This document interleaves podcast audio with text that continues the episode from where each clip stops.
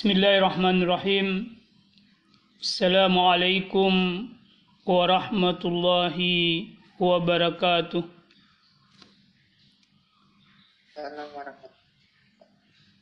Alhamdulillah. Alhamdulillahi rabbil alamin. Assalatu wassalamu ala rasulil karim. Sayyidina wa maulana wa habibina Muhammadin. Wa ala alihi at-tayyibin at-tahirin. اللهم صل وسلم وبارك على سيدنا ومولانا محمد وعلى آل محمد اللهم إني أقدم إليك بين يدي كل نفس ولمحة وطرفة يطرب بها أهل السماوات وأهل الأرض وكل شيء هو في علمك كائن أو قد كان أقدم إليك بين يدي ذلك كله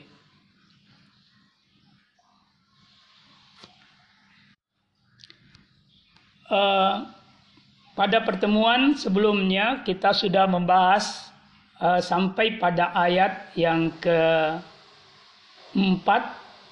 Dan insya Allah kita akan lanjutkan pada pembahasan ayat kelima dalam surah Al-Fatihah. Yakni A'udzu billahi minasyaitonir rajim Bismillahirrahmanirrahim. Iyyaka na'budu wa iyyaka nasta'in. Kepadamu kami menyembah. Dan kepadamu kami memohon pertolongan.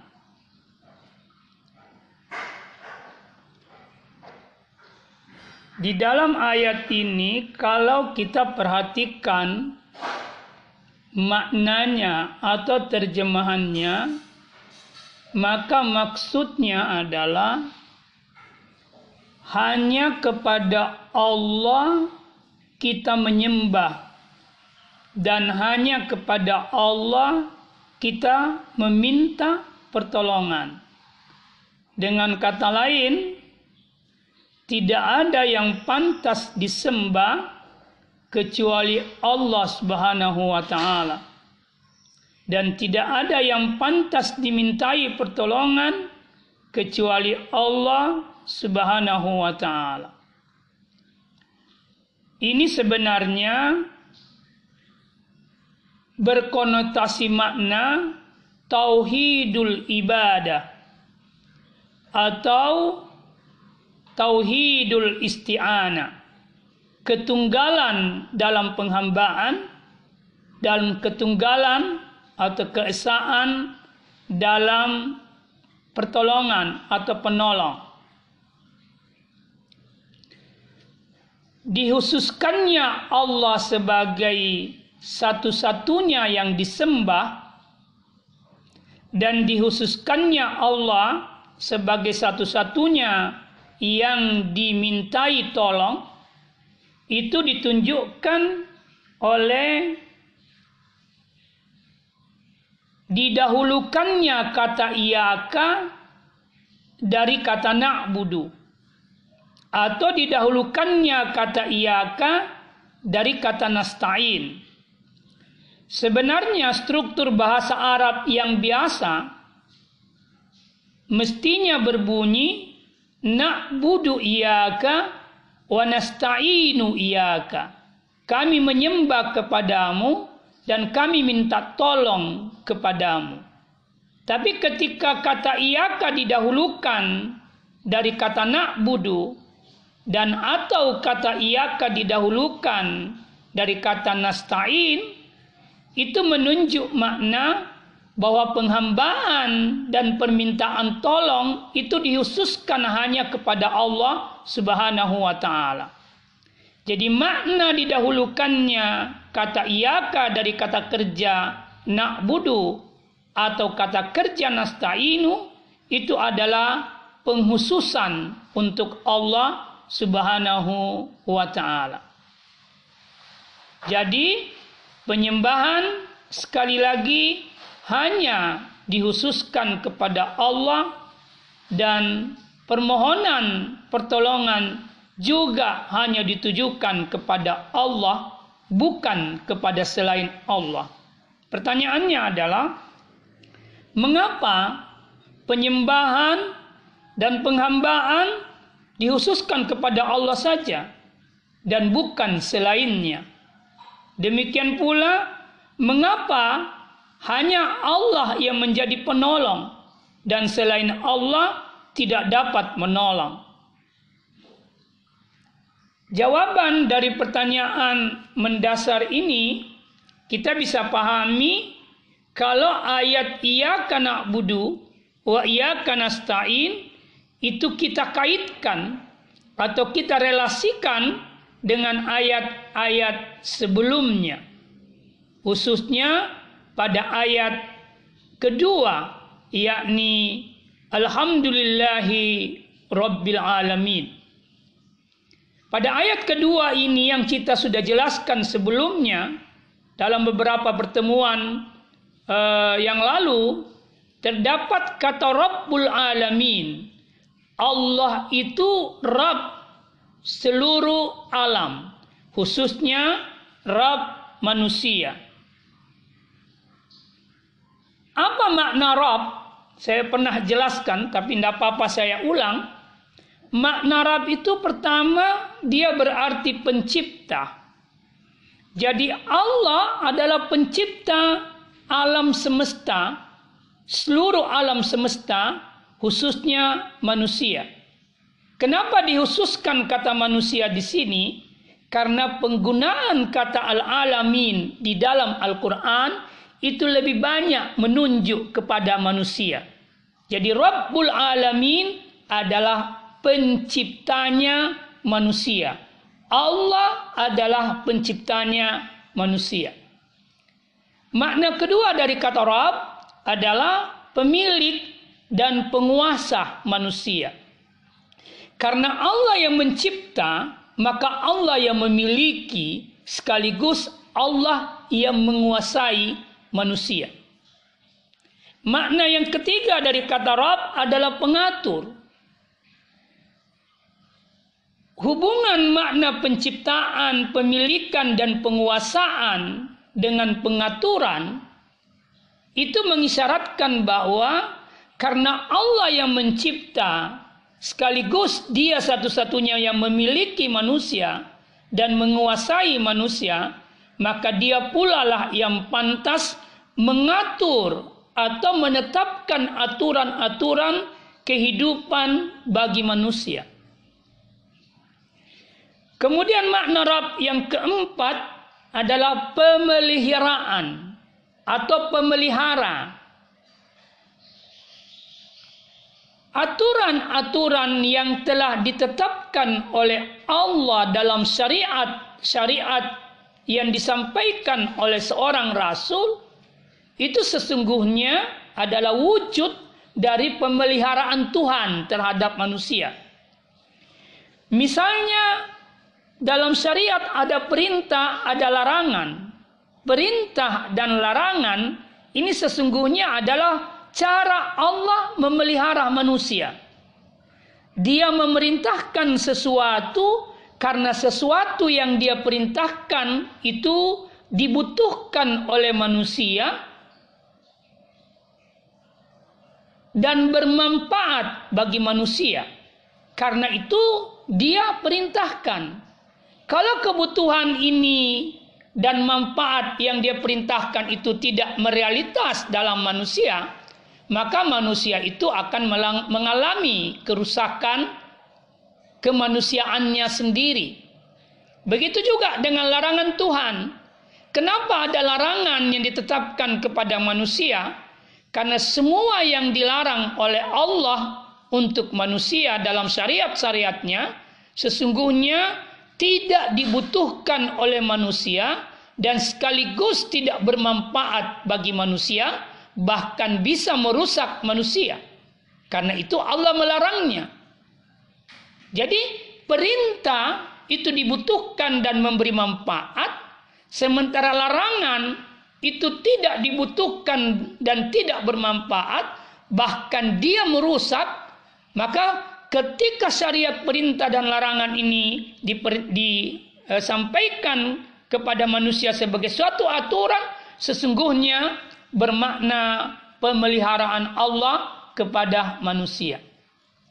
Bahkan saya ingin berkata, sesungguhnya kalau orang paham betul makna dari hakikat kehidupan, maka apa pun yang terjadi pada dirinya dalam hidupnya, sejatinya dia harus memahaminya sebagai bentuk pemeliharaan Tuhan dan sekaligus bentuk pendidikan Tuhan sebagai makna Rab yang selanjutnya yakni pendidik.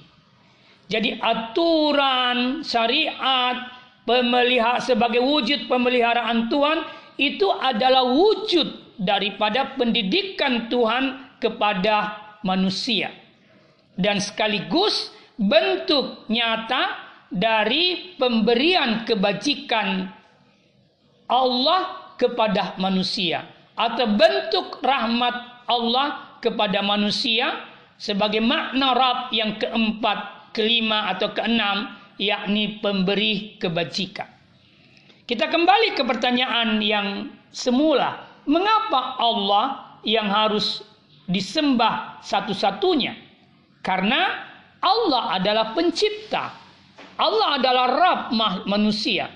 Allah adalah Rabb makhluk. Dia pencipta, dia pemelihara, dia penguasa, dia pemilik, dia pengatur, dia eh, pendidik, dan sekaligus dia pemberi kebajikan. Semua ini yang merupakan perbuatan-perbuatan rububiyahnya Allah itu tidak mungkin bisa dilakukan oleh makhluk dan hanya bisa dilakukan oleh Allah.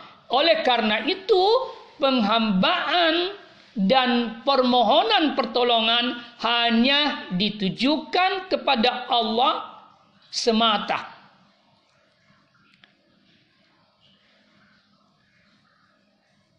Itulah sebenarnya yang dimaksud dengan relasi atau munasabah kata Rabbul Alamin dengan kata iyyaka na'budu wa iyyaka nasta'in.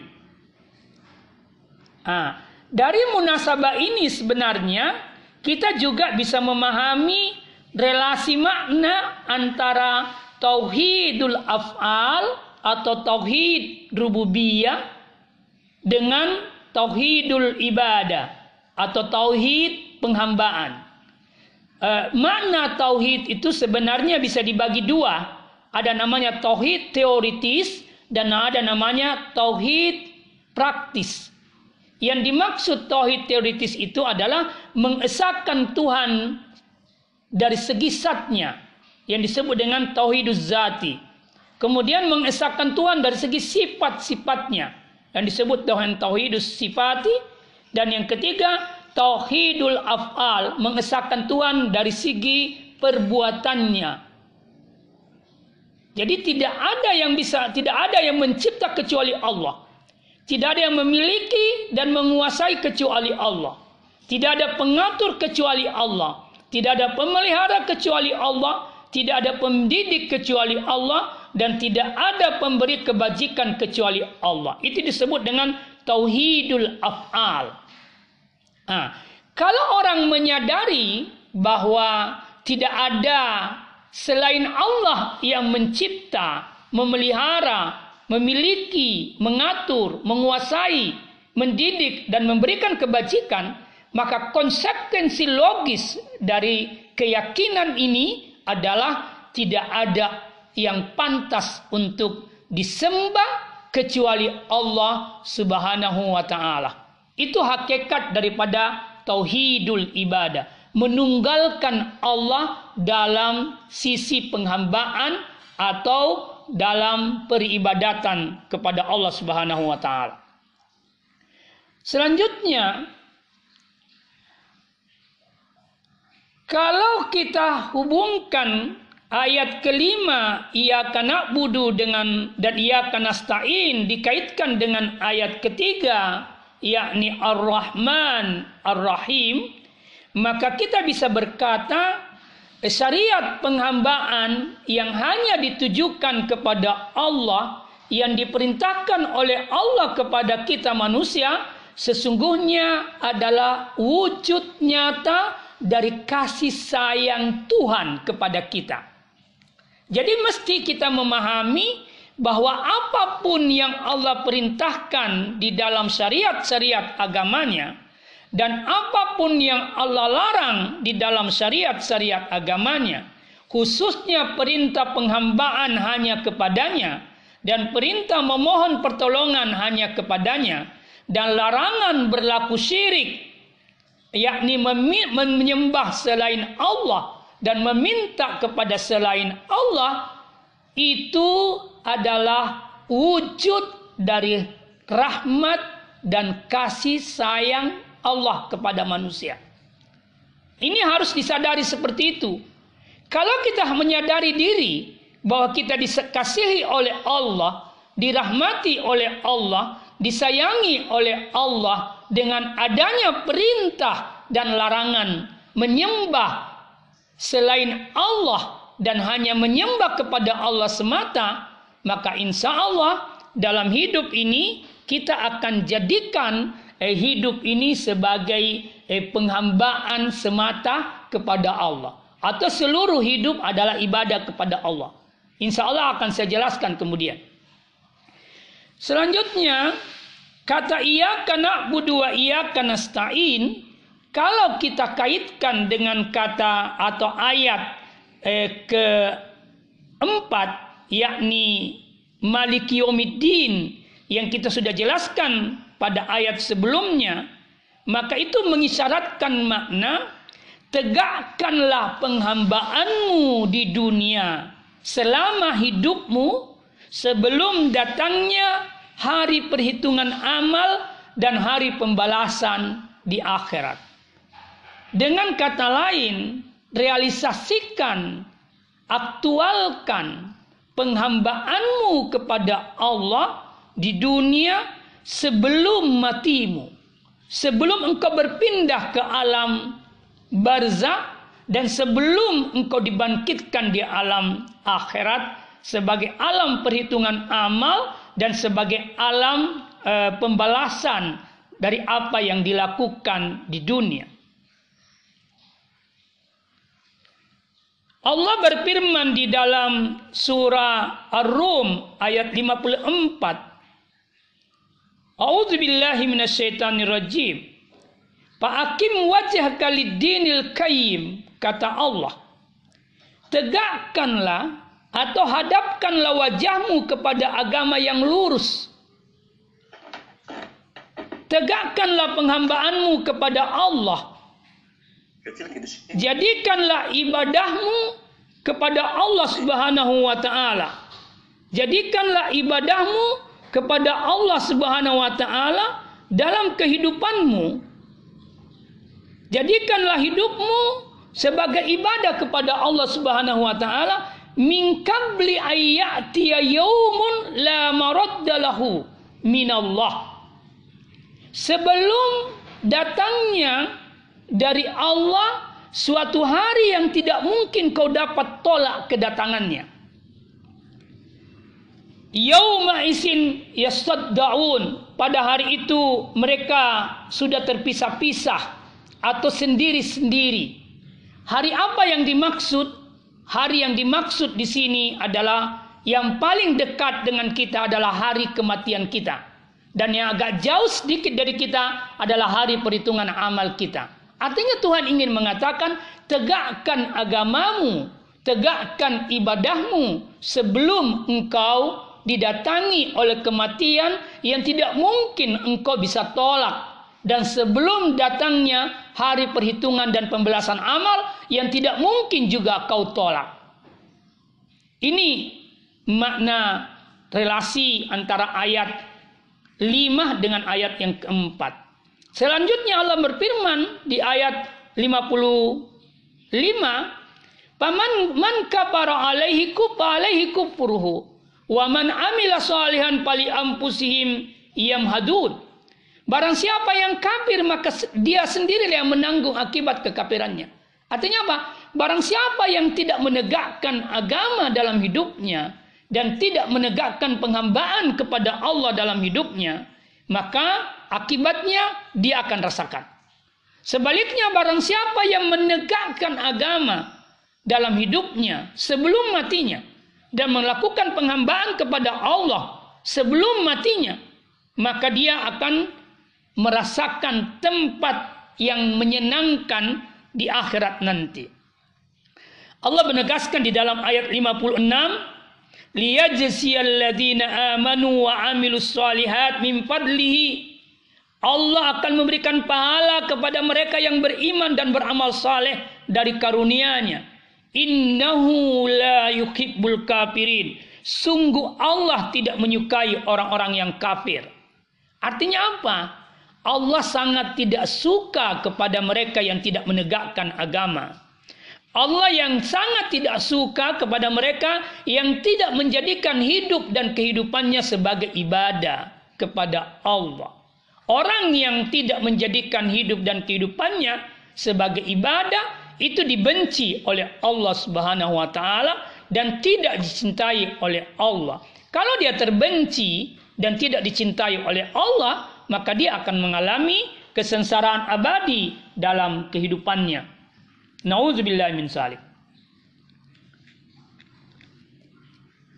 Selanjutnya,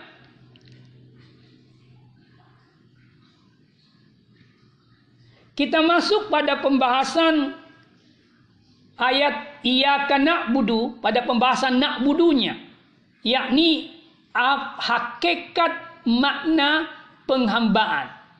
Hakikat makna penghambaan. Apa sebenarnya hakikat makna penghambaan? Pembahasan ini akan nanti menjadi semacam otokritik bagi kita. Apakah penghambaan kita kepada Allah selama ini sudah benar?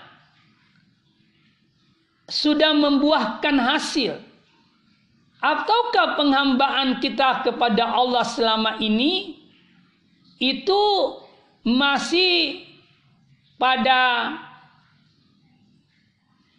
tahapan penghambaan formalistik belum sampai pada penghambaan hakikat atau dia baru pada penghambaan lahir hanya menggugurkan kewajiban tapi tidak membuahkan makna-makna batin atau wilayah-wilayah spiritual yang tinggi. Ini kita akan jelaskan sebagai sebuah uh, munasabah, uh, sebuah muhasabah uh, otokritik atau hadap diri untuk kita mempertanyakan ulang uh, apa benar kita sudah menghambakan diri kepada Allah Subhanahu wa taala dengan sebenar-benarnya penghambaan. Baik. Mari kita lihat apa sebenarnya makna kata nak budu dari sisi kebahasaan. Kata nak budu itu berasal dari kata bahasa Arab yang akar katanya ber, adalah abada, ain, ba, dan dal. Menurut Ibnu Paris, kata ini menunjuk makna kelemahan dan kerendahan atau bermakna kekasaran dan kekerasan. E, dari makna kelemahan dan kerendahan muncullah kata abdun yang bermakna amlam al-mamluk atau yang dimiliki. Jadi abdun itu salah satu maknanya hamba karena dia dimiliki. Nah, dari makna kerendahan dan dari makna uh, kelemahan itu mengisyaratkan makna bahwa penghambaan kepada Allah semata yang dilakukan oleh manusia karena manusia itu lemah. Maka ketika dia melakukan penghambaan kepada Allah, dia akan menjadi kuat. Kalau dia hanya menyembah Allah, maka dia menjadi sangat kuat. Sebaliknya, kalau dia tidak menyembah Allah, dia tetap dalam kelemahannya. Sedangkan makna kerendahan mengisyaratkan konotasi makna bahwa melakukan penghambaan kepada Allah itu dengan penuh kerendahan dan kehinaan diri di hadapan Allah Subhanahu wa taala. Selanjutnya makna hamba yang lain adalah dari kata ab itu kemudian muncul kata ibad yang berarti budak-budak atau hamba sahaya. Kemudian muncul lagi kata makna lain dari kata itu adalah hamba-hamba Allah. Uh, seorang hamba Allah itu menampakkan apa yang disebut dengan makna ketundukan, kepatuhan, dan ketaatan kepada Allah dengan penuh kerendahan dan kehinaan diri di hadapan Allah. Oleh karena itu makna ibadah yang substantif sebenarnya eh, penghambaan kepada Allah itu menggambarkan ketundukan seorang hamba kepada Allah, seorang manusia kepada Allah. Ketundukan, kepatuhan, ketaatan seorang manusia kepada Allah seperti tunduknya dan taatnya seorang hamba sahaya kepada tuannya. Kalau kita perhatikan hamba sahaya posisinya di hadapan tuannya, hamba sahaya itu tidak memiliki tapi dia hanya dimiliki. Begitu juga kita manusia ini di hadapan Allah. Kita itu tidak memiliki, tapi kita hanya dimiliki oleh Allah. Kita itu hanya patut taat dan tunduk kepada Tuhan atau hamba sahaya itu hanya patut dan tunduk kepada Tuhan yang memilikinya. Begitu juga kita di hadapan Allah sebagai hamba-hamba Allah mestinya hanya tunduk dan patuh dan taat kepada Allah semata sebagai wujud dari kerendahan dan kehinaan kita di hadapan Allah Subhanahu wa taala. Kita sehajatinya hanya mengikuti Allah semata dan tidak berpisah dengannya. Itu salah satu makna substansi daripada penghambaan diri kepada Allah Subhanahu wa taala. Al-Asfahani berkata bahwa ubudiyah itu memperlihatkan kehinaan di hadapan Allah. Sementara al-ibadah lebih dalam dari itu, yakni menampakkan kehinaan dan kerendahan yang lebih besar di hadapan Allah. Oleh karena itu, puncak dari penghambaan diri kepada Allah adalah ketika seseorang itu menghinakan dirinya di hadapan Sat yang maha mulia, yakni Allah Subhanahu wa taala.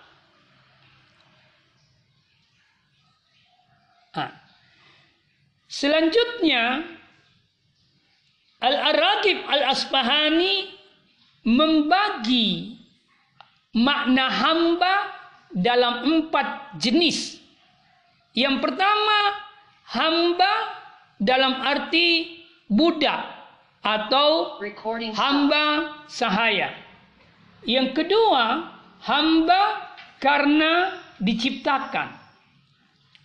Yang ketiga, hamba dalam arti penyembahan kepada Allah dengan penuh ketundukan dan kerendahan serta cinta dan keikhlasan untuk mendekatkan diri kepada Allah Subhanahu wa taala. Dan yang keempat, dia berarti hamba yang senantiasa memperbudak dirinya kepada dunia. Ia adalah hamba yang selalu melayani dan berkhidmat kepada dunia. Seluruh hidup dan kehidupannya hanya untuk kepentingan dunia. Ini disebut budaknya dunia. Nah, ada hal yang saya ingin jelaskan dari dua atau empat jenis ini. Yang pertama, jenis hamba sahaya dan budak. Jangan pernah menghambakan diri kepada manusia atau makhluk. Karena tidak mungkin manusia dan makhluk itu pantas untuk dijadikan sebagai tuan. Kenapa? Karena dia sesungguhnya tidak berkuasa kepada kita. Makanya penghambaan dan perbudakan itu hal yang paling buruk dalam kehidupan manusia. Yang kedua, jangan pernah menjadikan diri kita sebagai hamba dunia. Karena kapan kita menjadi hamba dunia, maka kita akan menjadi manusia yang paling celaka, manusia yang paling hina. Dalam hadis Nabi dijelaskan dikatakan taisu abdu dirham. Celakalah hamba dirham. Celakalah hamba dinar. Dalam hadis itu dijelaskan. Artinya apa? Hina dan celaka orang yang menghambakan dirinya kepada Allah. Nah, makna yang kedua yang saya ingin jelaskan adalah makna yang dua dan tiga yang berdekatan. Yakni hamba dalam arti diciptakan. Ini kita harus sadari bahwa kita ini karena diciptakan oleh Allah maka kita hamba Allah. Tapi pemahaman ini tidak bahas, tidak boleh berhenti di sini. Karena kalau dia berhenti di sini, kita hanya sadar bahwa kita hamba diciptakan, tapi tidak ada konsekuensi logis dalam bentuk penghambaan praktis, yakni menyembah kepada Allah, yakni tunduk dan patuh kepadanya untuk mendekatkan diri kepadanya dengan penuh kecintaan dan keikhlasan, maka kita tidak tidak jauh beda dengan binatang. Binatang kan dicipta sama Allah, tikus dicipta sama Allah. Maka kalau kita hanya berhenti pada hamba karena kita dicipta, maka kita tidak jauh dari binatang-binatang tersebut. Bahkan boleh jadi dan bukan lagi boleh jadi, memang begitu. Seorang manusia ketika tidak menghambakan diri kepada Allah, maka binatang itu lebih mulia dari dirinya. Karena binatang itu dia menyembahkan diri kepada Allah meskipun dalam keterpaksaannya. Tapi kita manusia dituntut untuk menyembah di menyembahkan diri kepada Allah dengan penuh kesadaran bukan dengan keterpaksaan. Karena memang kita dicipta oleh Allah untuk menghambakan diri kepada Allah. Jadi dengan kata lain, Kenapa kita harus menyembah Allah dengan penuh kesadaran, dengan penuh kecintaan dan kerendahan diri? Karena memang kita dicipta untuk itu. Seperti firman Allah dalam Al-Quran, A'udzubillahi minasyaitonirrajim, wa ma halaktul jinna wal insa illa liya'buduni. Tidaklah jin dan manusia itu aku ciptakan karena Allah kecuali dia menyembahku Apa makna penyembahan liak buduni ini? Eh, ada dua makna yang bisa kita pahami dan memiliki relasi yang sangat kuat. Menurut Imam Ali, ayat ini menjelaskan bahwa manusia itu diciptakan untuk diperintahkan beribadah. Ini namanya amrun tasri. Dia perintah, urusan yang diperintahkan. Nah, menurut Ibnu Abbas, manusia diciptakan untuk mengenal dan mengakui ketuhanan Allah. Jadi makna liyak buduni menurut eh, Imam Ali adalah untuk menyembah Allah. Untuk diperintahkan beribadah kepada Allah. Kemudian makna liyak buduni menurut Ibnu Abbas adalah untuk mengenali, mengakui ketuhanan Allah atau ma'rifatullah. Pandangan Ibnu Abbas menggambarkan manusia itu diciptakan memang sebagai hamba Allah atau amrun takwini. Dia memang dibentuk sebagai hamba Allah. Sementara pandangan Imam Ali itu mengatakan bahwa manusia itu diciptakan diberi beban taklif, diberi beban perintah untuk beribadah kepada Allah. Jadi satu amrun takwini, satu amrun tasri'i atau amrun taklifi.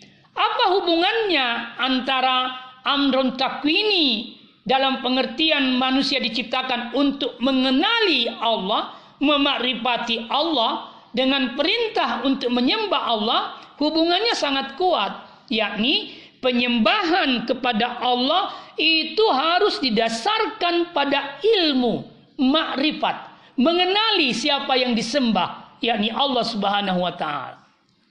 Kita mesti mengenali yang kita sembah, yakni Allah Subhanahu wa taala. Pengenalan kepada yang disembah itu landasan dari penghambaan itu sendiri. Karena itu orang yang menyembah Allah tapi tidak mengenal siapa yang disembah, maka penyembahannya tidak sampai. Jadi kita harus mengerti siapa yang kita sembah.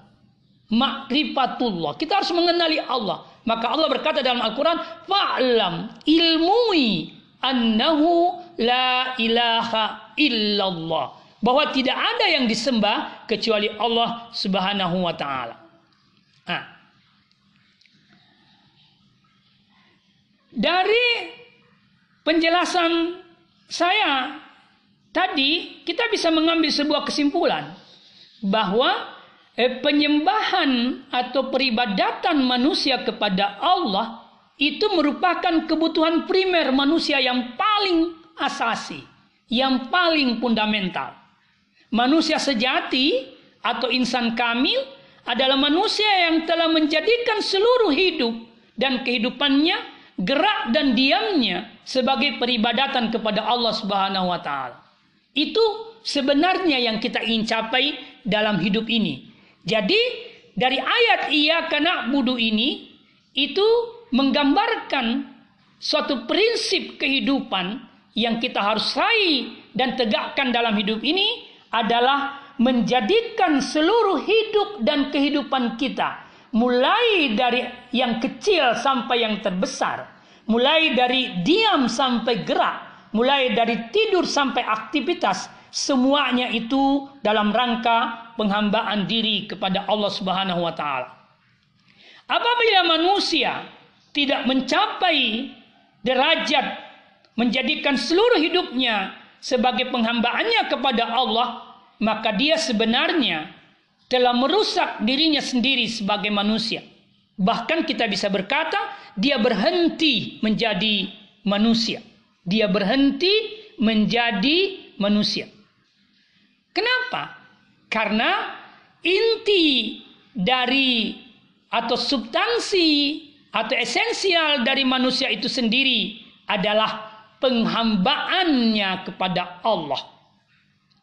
Manusia seperti ini, sering kali saya sudah jelaskan, dia tidak lagi menjadi manusia sejati, tapi justru dia menjadi hewan bahkan lebih rendah dari hewan. Karena manusia seperti ini akan hidup berdasarkan nafsunya dan menjadi budak hawa nafsunya. Inilah ciri atau karakteristik orang yang mencintai dunia dan melupakan akhirat seperti yang saya jelaskan sebelumnya bahwa orang yang mencinta dunia itu akan mengalami eh, eh, kerusakan kehidupannya dan tidak akan pernah merasakan kenikmatan-kenikmatan akhirat.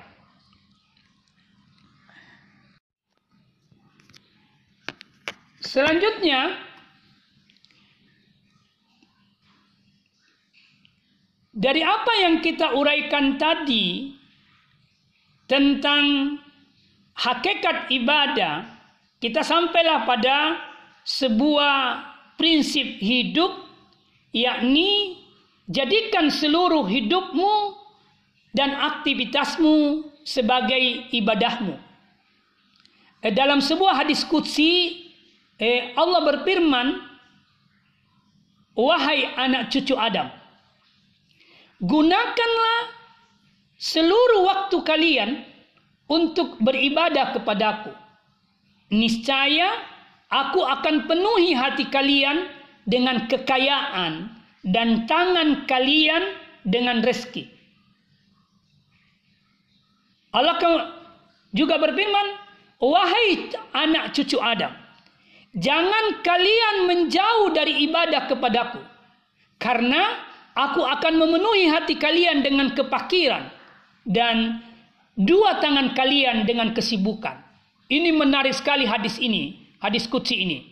Dari hadis kutsi ini kita bisa pahami bahwa Allah memerintahkan kita Allah menganjurkan kepada kita untuk menjadikan seluruh waktu kita untuk beribadah kepada Allah. Apa buah atau hasil orang yang sudah menjadikan waktunya seluruh hidupnya dalam aktivitas ibadah kepada Allah? Yang pertama adalah dia atau hatinya akan dipenuhi dengan kekayaan.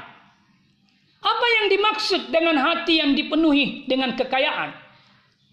Yang dimaksud hati yang dipenuhi dengan kekayaan adalah hatinya tidak terpaut lagi dengan dunia. Ini.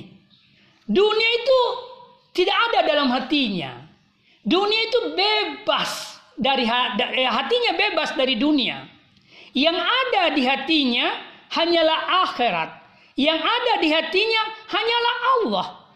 Itu orang paling kaya.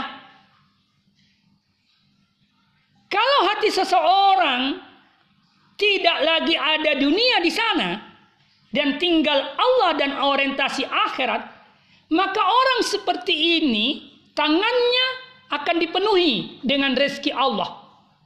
Tangannya akan dipenuhi oleh rezeki tidak perlu dia khawatir akan lapar dan sebagainya. Enggak. Justru dia mencintai kelaparan atau rasa lapar. Nanti akan saya jelaskan kemudian.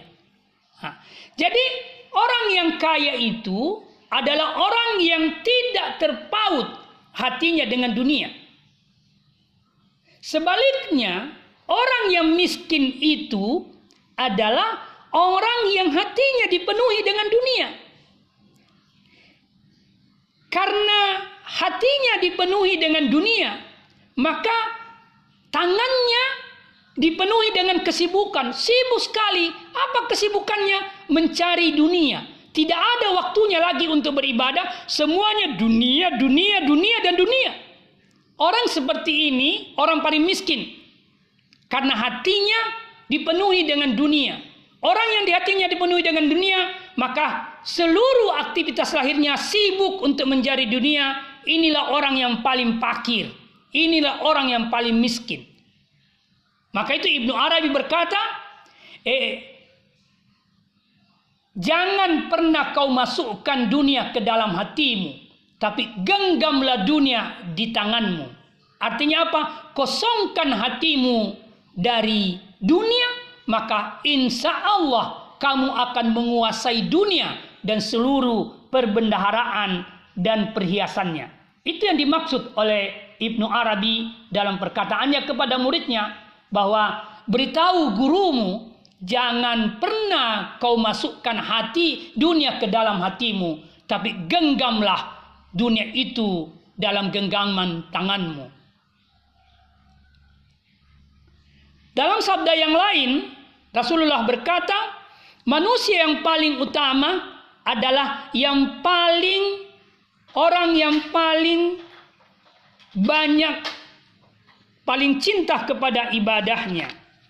Orang yang paling bersungguh-sungguh dalam beribadah. Orang yang paling taat dalam beribadah. Dia memeluk ibadahnya. Dia mencintai sepenuh hati ibadahnya. Dia melaksanakan ibadah itu dengan seluruh tubuhnya. Dia meninggalkan selainnya di saat dia meninggalkan selain ibadah itu. Lalu Nabi bersabda, di saat dia bangun dari tidurnya, maka ia tidak pernah mengambil pusing apakah dia akan menjalani harinya dengan kesusahan atau kemudahan. Baginya, ibadah itu menjadi kesibukannya. Seluruh aktivitasnya itu adalah ibadah untuknya. Inilah orang yang paling kaya. Jadi orang yang paling utama adalah manusia yang paling utama adalah manusia yang telah menjadikan seluruh hidup dan kehidupannya sebagai bentuk penghambaan diri kepada Allah Subhanahu wa taala. Dia tidak disibukkan lagi apa hidupnya dalam setiap harinya itu dalam kesusahan atau kemudahan itu bukan persoalan lagi baginya.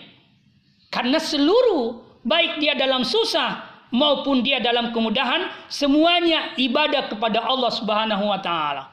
Itulah sebabnya ada doa yang diajarkan oleh Nabi eh, atau diajarkan oleh keluarga Rasulullah sallallahu alaihi wasallam eh, di dalam yang harus kita baca dalam setiap hari kehidupan kita eh, yakni kalimat la ilaha illallah wahdahu la syarikalah lahul mulku wa lahul hamd.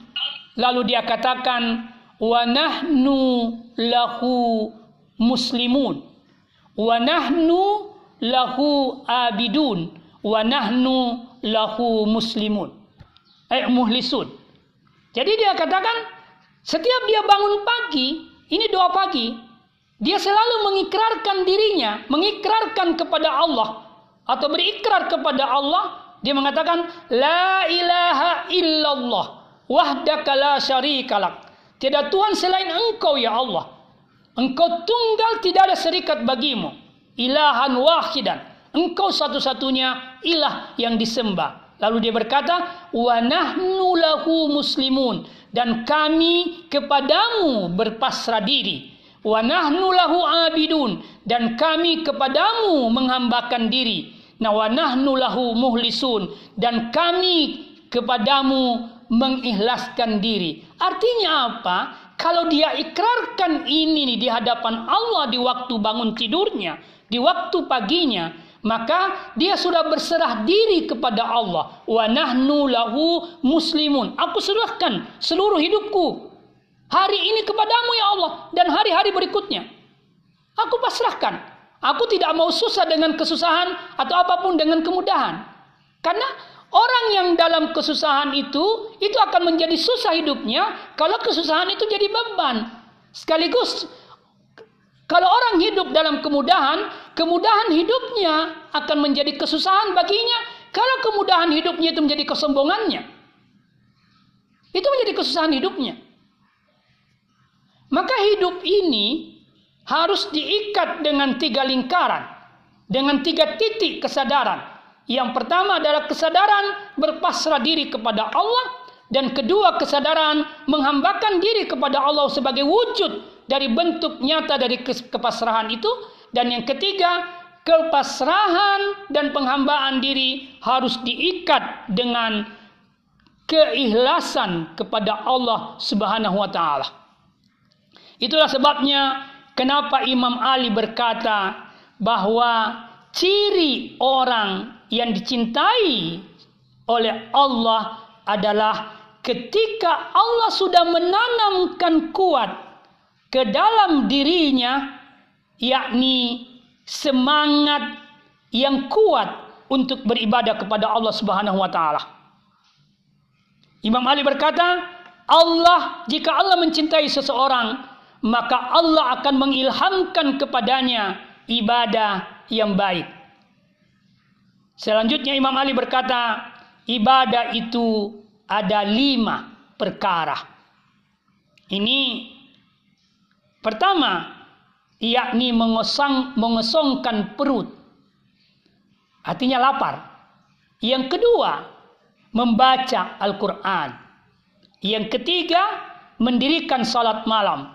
Yang keempat, merendah kepada Allah di waktu pagi, seperti ikrar tadi. Dan yang ketiga, menangis karena takut kepada Allah Subhanahu wa Ta'ala. Sekarang pertanyaannya, dari lima perkara ibadah yang disebutkan oleh Imam Ali, yang mana yang telah kita lakukan? Apa kita lebih suka kenyang dibanding lapar? Atau kita lebih suka lapar dibanding kenyang? Nabi dalam satu hari, dalam dua hari tidak pernah full dia kenyang. Nabi hari ini lapar, besok dia kenyang.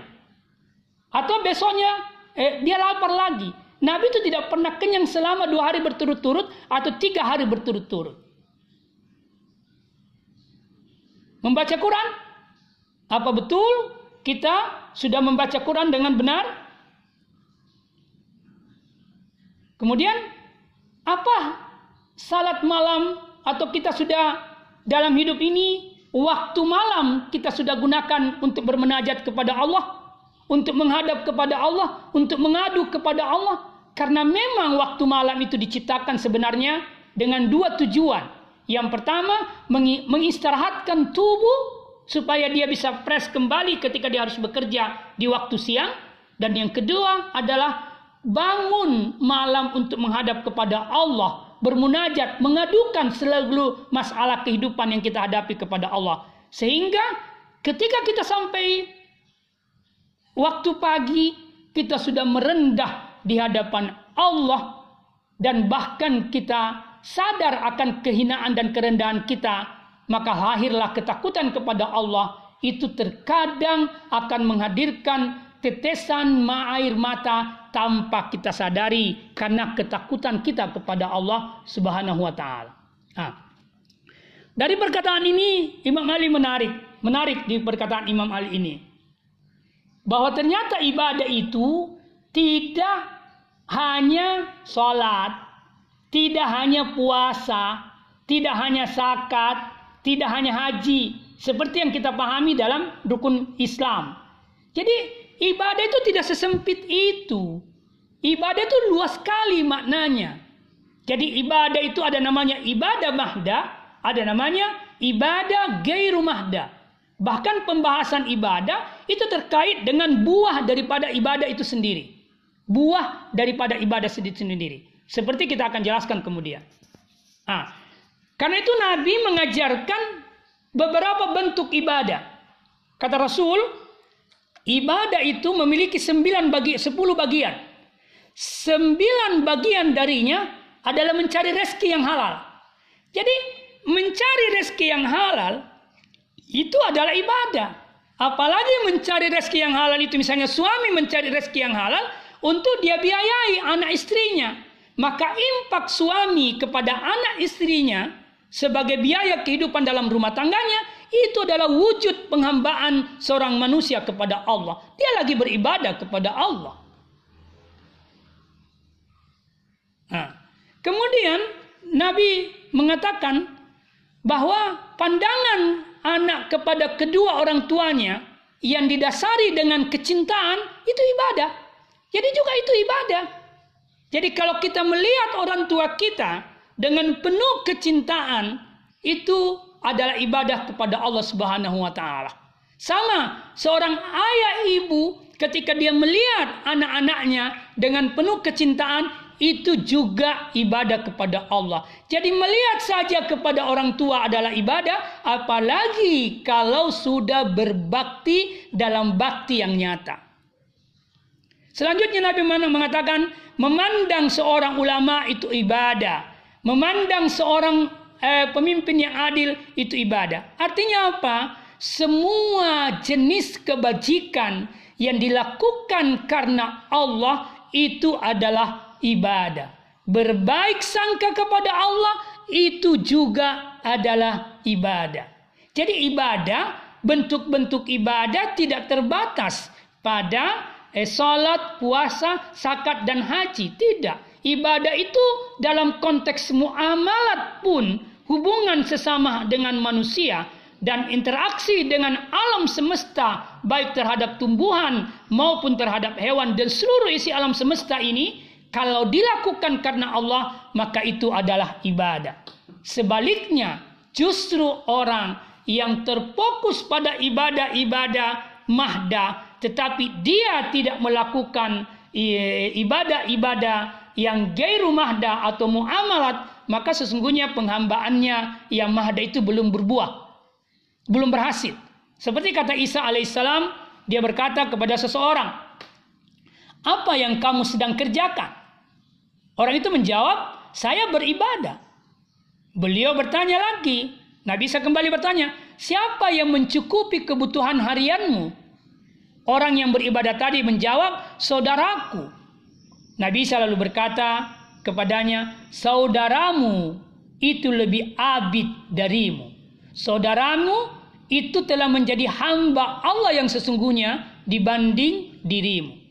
Jadi mencari nafkah untuk memenuhi kebutuhan keluarga yang menjadi sebagai sebuah kewajiban itu tinggi nilainya dibanding orang yang mengerjakan ibadah-ibadah sunnah.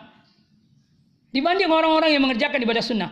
Bahkan saya ingin berkata bahwa sekiranya ada seseorang yang harus bekerja di waktu pagi dan dia butuh kekuatan yang dahsyat, kekuatan yang besar untuk dia bisa bekerja, maka tidak atau boleh dia tidak bangun salat lail supaya karena kalau dia bangun salat lail dia tidak bisa bekerja di waktu paginya.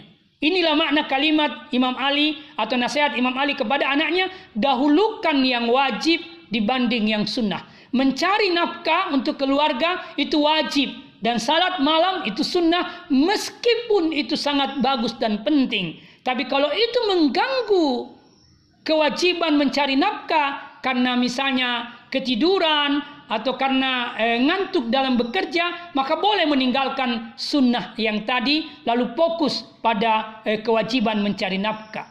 Tapi kalau dua-duanya bisa dilakukan dalam saat bersamaan, itu jauh lebih bagus.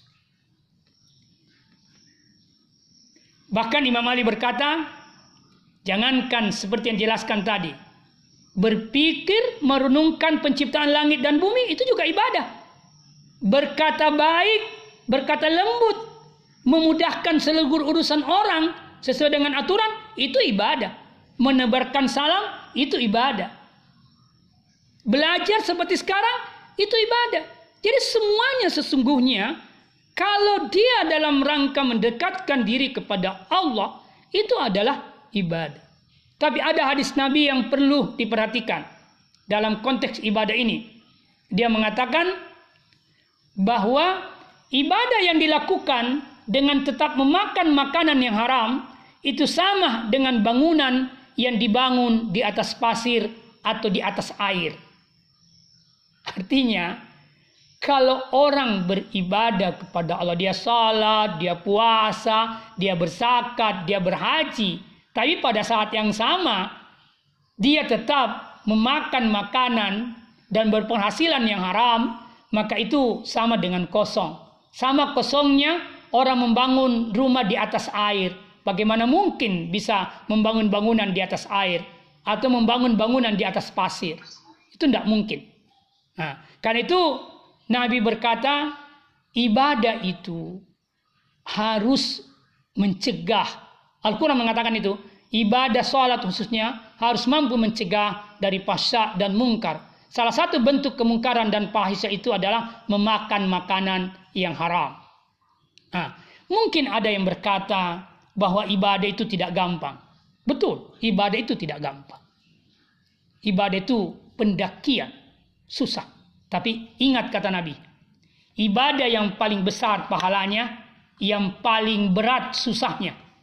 Saya ulang, ibadah yang paling besar pahalanya, yang paling berat susahnya.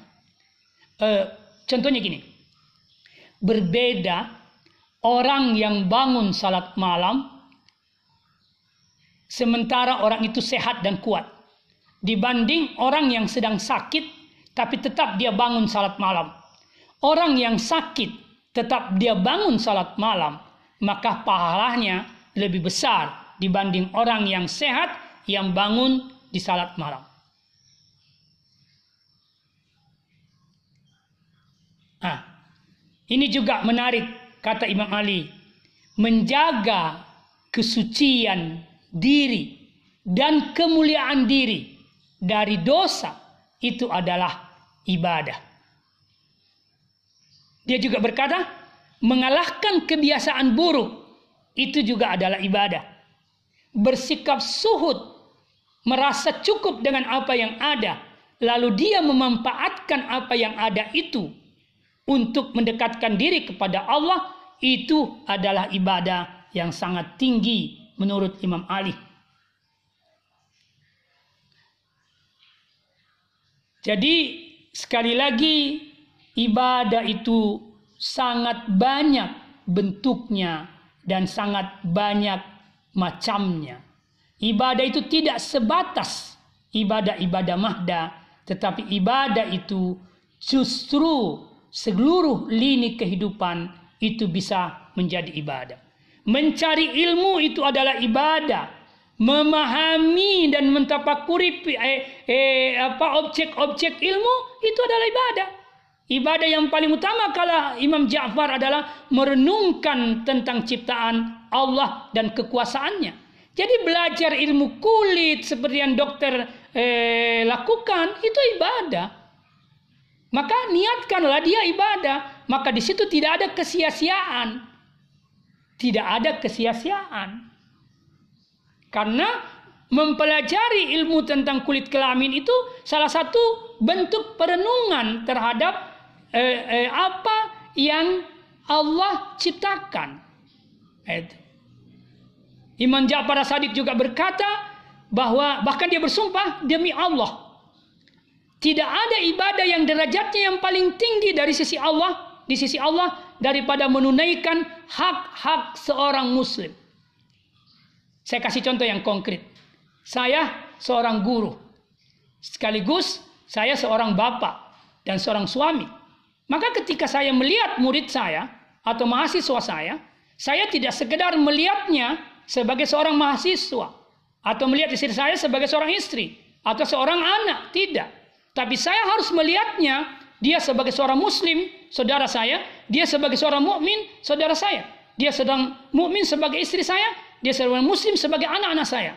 Kalau cara pandang saya seperti ini, maka saya tidak insya Allah Allah akan membimbing saya untuk tidak menunaikan hak-haknya sebagai seorang muslim meskipun boleh jadi dia melanggar kewajibannya sebagai seorang mahasiswa atau sebagai seorang istri atau sebagai seorang anak.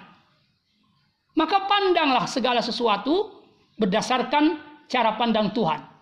Kalau dia muslim, pandang dia sebagai muslim.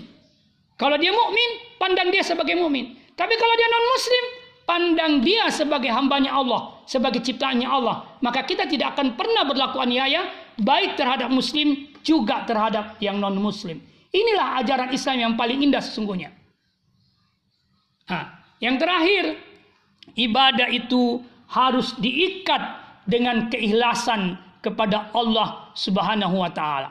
Maka puncak daripada ibadah itu adalah ikhlas kepada Allah Subhanahu wa taala. Selanjutnya kita akan jelaskan tiga tipe pelaku ibadah yang sekaligus menjadi kualitas ibadah. Yang pertama adalah kata Imam Sadiq, sekelompok orang yang beribadah kepada Allah karena takut kepada Allah. Ini ibadahnya para budak. Jadi ketaatannya didasarkan pada ketakutannya dari api neraka. Kedua, sekelompok orang yang beribadah karena mengharapkan pahala dan surga. Ini ibadahnya para pedagang. Yang ketiga, ini yang harus dicapai dalam penghambaan kita. Sekelompok orang yang beribadah kepada Allah karena cintanya kepada Allah. Karena kesadarannya akan cintanya kepada Allah dan kerendahan dirinya dan kehinaan dirinya. Inilah ibadahnya orang-orang yang merdeka dan inilah ada ibadah yang paling utama. Ibadah pertama dan kedua itu juga baik. Mungkin kita masih berada di situ, tapi jangan atau marilah kita berusaha untuk tidak berhenti pada kualitas ibadah ini, tapi kita mau naik, meningkat atau mencapai kualitas ibadah yang betul-betul kita lakukan karena kesadaran dan kecintaan kita kepada Allah, maka eh, kita tidak lagi berpikir surga dan neraka, pahala dan apa pun begitu karena eh, pasti Tuhan memberikan eh, surga kalau kita beribadah. Itu pasti yang kita harus usahakan adalah bagaimana beribadah dengan penuh cinta kepada Allah Subhanahu wa taala. Yang terakhir, yang paling terakhir adalah apa yang bisa merusak ibadah kita. Kata Rasul, penyakitnya ibadah itu adalah menunda-nundanya. Jangan suka menunda pelaksanaan ibadah. Kalau dia sudah masuk waktunya, lakukan. Jangan ditunda. kecuali ada kesibukan yang mendesak yang dibolehkan oleh agama untuk menundahnya. Misalnya kalau seorang dokter dia lagi operasi pasien masuk asan boleh dia tunda bahkan boleh dia jamak menurut saya kalau operasi itu belum selesai. Nah, yang kedua misalnya gini, saya kasih contoh yang kedua. Yang sering kita lakukan dan saya sering kena ini. Misalnya gini, kita jalan di suatu tempat, tiba-tiba kita lihat orang fakir miskin. Terbetik terbetik dalam hati, terbetik dalam hati. Kasih dia sedekah. Lalu kita ada bilang, ada bisikan. Sebentar pi, sebentar pi. Sebentar kau datang, dia masih ada. Kalau ini kita turuti, sebentar kita sudah tidak dapat lagi. Dan itu pernah terjadi sama saya. Seseorang saya ingin beri, sampai sekarang orang itu belum saya beri. Padahal seharusnya saya lakukan ketika niat itu sudah hadir. Karena niat yang hadir dengan tiba-tiba itu petunjuk bahwa lakukan secepatnya karena engkau akan kehilangan kesempatan beribadah kalau kau menundahnya. Nah, menarik kata Nabi SAW dia mengatakan begini terkait dengan kerusakan ibadah. Dia berkata begini. Dengan sejujurnya aku katakan kepada kalian, wahai umatku, Sebagaimana orang sakit yang tidak merasa tertarik kepada makanan yang lesat pada saat dia sakit. Maka begitu pula para budak dunia, para budak dunia, hamba dunia tidak akan memiliki ketertarikan untuk beribadah atau tidak akan punya semangat untuk beribadah. Kenapa? Karena tidak merasakan manisnya ibadah. Kenapa dia tidak merasakan manisnya ibadah? Karena dia terlanjur merasakan manisnya dunia. Jadi orang yang mencinta dunia itu menjadi penghalang menegakkan ibadah. Merasakan nikmatnya dunia dan manisnya dunia itu penghalang merasakan nikmatnya manisnya beribadah. Saya kira ini yang saya bisa sampaikan. Mudah-mudahan uh, kita bisa eh, mengambil manfaat dan pencerahan dari apa yang kita bahas di dalam kalimat iya kena budu. Insya Allah saya akan bahas iya kena stain pada pertemuan berikutnya karena tidak sempat saya bahas pada kesempatan hari ini. Kesimpulannya adalah kalimat iya kena budu wa iya kena stain itu memberikan prinsip hidup kepada kita. Jadikanlah seluruh hidup dan kehidupanmu seluruh waktumu, aktivitasmu, gerak dan dianmu, mulai yang paling kecil hingga yang paling besar sebagai penghambaan diri kepada Allah Subhanahu wa taala. Inilah makna hakikat ibadah. Yang kedua, ibadah itu tidak terbatas pada ibadah-ibadah mahda seperti salat, puasa, zakat dan haji. Tapi ibadah itu sangat luas seluruh aktivitas kehidupan kalau dilakukan karena Allah untuk Allah dan keikhlasan kepada Allah maka itu adalah ibadah.